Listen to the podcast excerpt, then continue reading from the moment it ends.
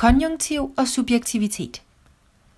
I løbet af en dag udtrykker vi os som regel mest om handlinger, vi enten har gjort, gør nu eller skal gøre.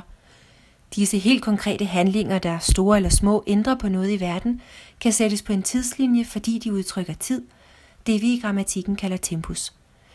De udtrykker, hvordan verden ser ud, og står som sådan ikke rigtigt til diskussion. Anderledes forholder det sig derimod med alle de handlinger, vi drømmer om og forestiller os – Handlinger, der vil gøre verden til et bedre sted, eller udtrykker, hvad vi hver især mener om verden. Her slår vi ind på den subjektive vej, der sandelig står til diskussion.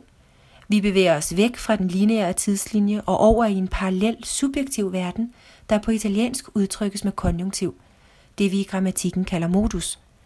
Væk fra faktum og over i det tænkelige, uvirkelige, umulige og ønskelige.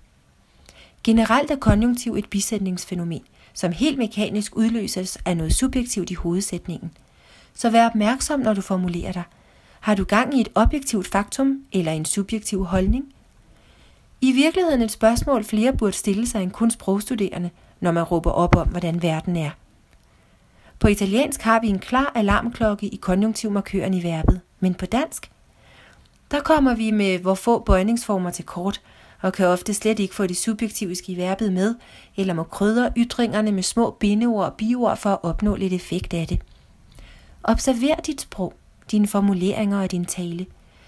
Tag med denne sproglige bevidsthed ansvar for det, du siger, og stå ved dine personlige holdninger, og brug gerne konjunktiv til dette.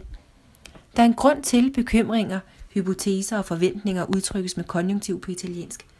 Det er dine bekymringer, din måde at anskue verden på – og ikke nødvendigvis hverken sådan verden er eller bliver.